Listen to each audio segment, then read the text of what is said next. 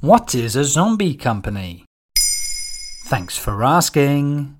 If you've ever seen horror movies, you'll know that when you see a zombie, you should start running.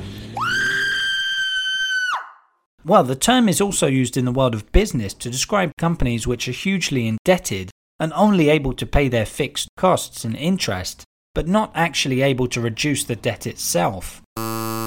Much like the horror film Creatures, you could say these companies are neither dead nor alive. Their productivity is massively impacted, and there's a knock on effect on the wider economy. The phenomenon has been on the rise since the start of the COVID 19 pandemic, with some zombie companies only surviving thanks to government grants. How was the term coined?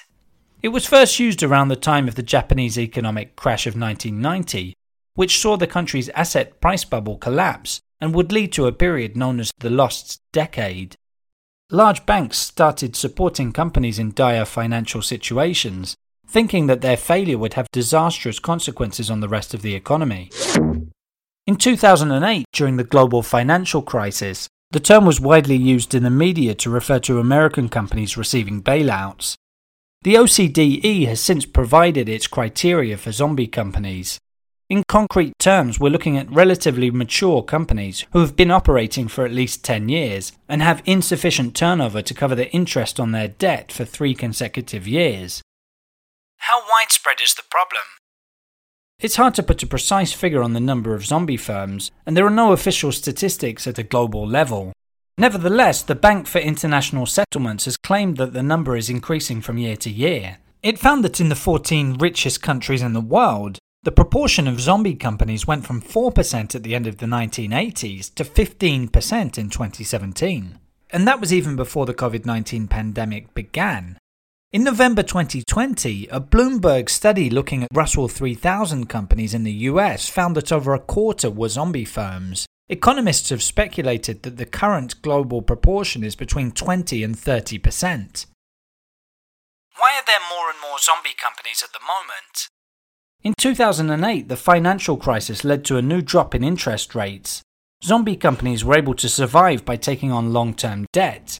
That was good news for states in the short term, but ended up being a vicious circle which prevented new investment. When the COVID 19 crisis came along, the situation was more or less the same, due to the large grants and loans being handed out, or employment support schemes like the UK's furlough programme. All the while, innovation and new technologies were on the rise, leaving zombie companies behind, needing to reinvent themselves but without the means to do so. Some examples of affected companies include airlines, airplane manufacturers, and oil industry players. What are the negative consequences of zombie firms? According to the Bank for International Settlements, a quarter of these companies end up going bankrupt. After a recession, interest rates go up and growth picks up again, so these zombie companies damage a country's economy as their lack of innovation and productivity are a burden on national GDP. They also take up market share and lock up talented employees, preventing other more dynamic and less indebted companies from establishing themselves, in particular startups. It's a subject of debate in economic spheres between those who advocate state aid for zombie companies and those who think guaranteed loans shouldn't be given to businesses which are overly fragile. There you have it. Now you know what a zombie company is. In under three minutes, we answer your questions. What would you like to know about? Use the comments section to send us your questions.